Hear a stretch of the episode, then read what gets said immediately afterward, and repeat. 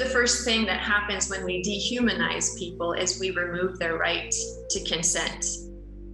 Of course, when you've been in a relationship for long, like some things, of course, sort of fall into their place and become habits, and you don't have to inquire as frequently about consent. However, there are certain areas where consent should always be um, sought, and sex is one of those areas for sure. We should always be focusing on the person who's instigating the activity to be 100% sure that there's consent along the way in every step of that journey. There are, of course, instances where boundaries are crossed and it's not purposeful. Uh, and it means that we need to be always mindful uh, and never think that we know once and for all where, where all boundaries lie.